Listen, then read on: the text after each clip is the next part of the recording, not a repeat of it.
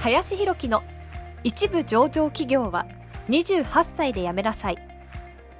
この番組では28歳で一部上場企業を辞め現在教育不動産事業を中心に2社の経営を行う林博樹が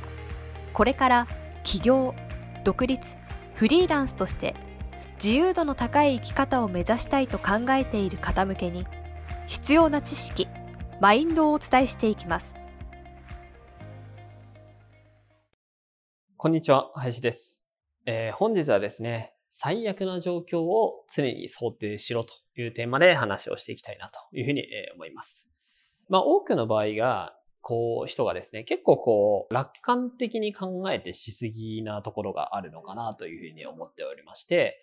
えこれで100%うまくいくかわからないみたいな状況下でスタートするっていうことが多いかなっていうふうに思いますと。まあもちろんその結構楽観的にね、まずはやってみるっていう精神も、まあすごく重要だなっていうふうには思うんですけれども、まあいざ事業とかっていうようなレベルで、ここは絶対外しちゃいけないっていうふうな場面っていうのは、やはりその最悪な状態を、やっぱいかに想定できるかっていうのがすごく大事だなと思うんですね。もちろんそれが最高な状況だったらね、まあそれはそれでいいわけなんですけれども、やっぱり事業とかって絶対、まあそのうまくいくっていうことはないので、これがうまくいかなかったらこういうことを考えとかなきゃなとか、これがうまくいかなかったらこういうことも考えとかなきゃなとかっていう、この最悪な状況をどれだけ想定しておいて、その対策を打っておくかっていうことだなっていうふうに思ってますと。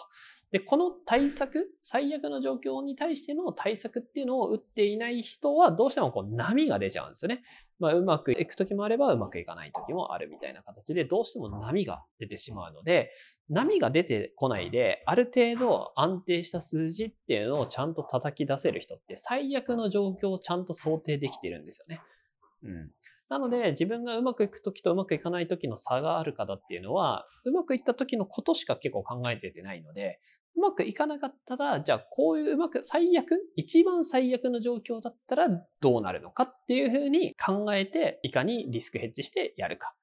ここを常にね、やっぱり考えて、まあ、動いていただきたいなって思いますというところですね。うん。だからまあ、そこのね、バランスまあ、ただそういうことばっかり考えてて、挑戦ができないっていうふうになると、それはそれで問題かもしれないんですけれども、まあ、そこのなんか始めるきっかけとかは、どんどん新しいこととか、どんどんね、やっていく必要性あると思うんですけど、いざ勝負どころだったりとか、しっかり事業として軌道を乗せようと思ったら、そこまで考えておくべきだなというふうに思うので、まあ、ぜひそのバランス感覚っていうのをしっかり持って、えー最悪の状況を想定して何事も考えてもらえるといいんじゃないかなと思います。ということで、えー本日は最悪の状況を想定しろというテーマで話をさせていただきました。本日もありがとうございました。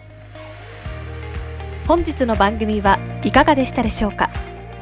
この番組では林博樹への質問を受け付けておりますご質問はツイッターにて林博樹とローマ字で検索していただき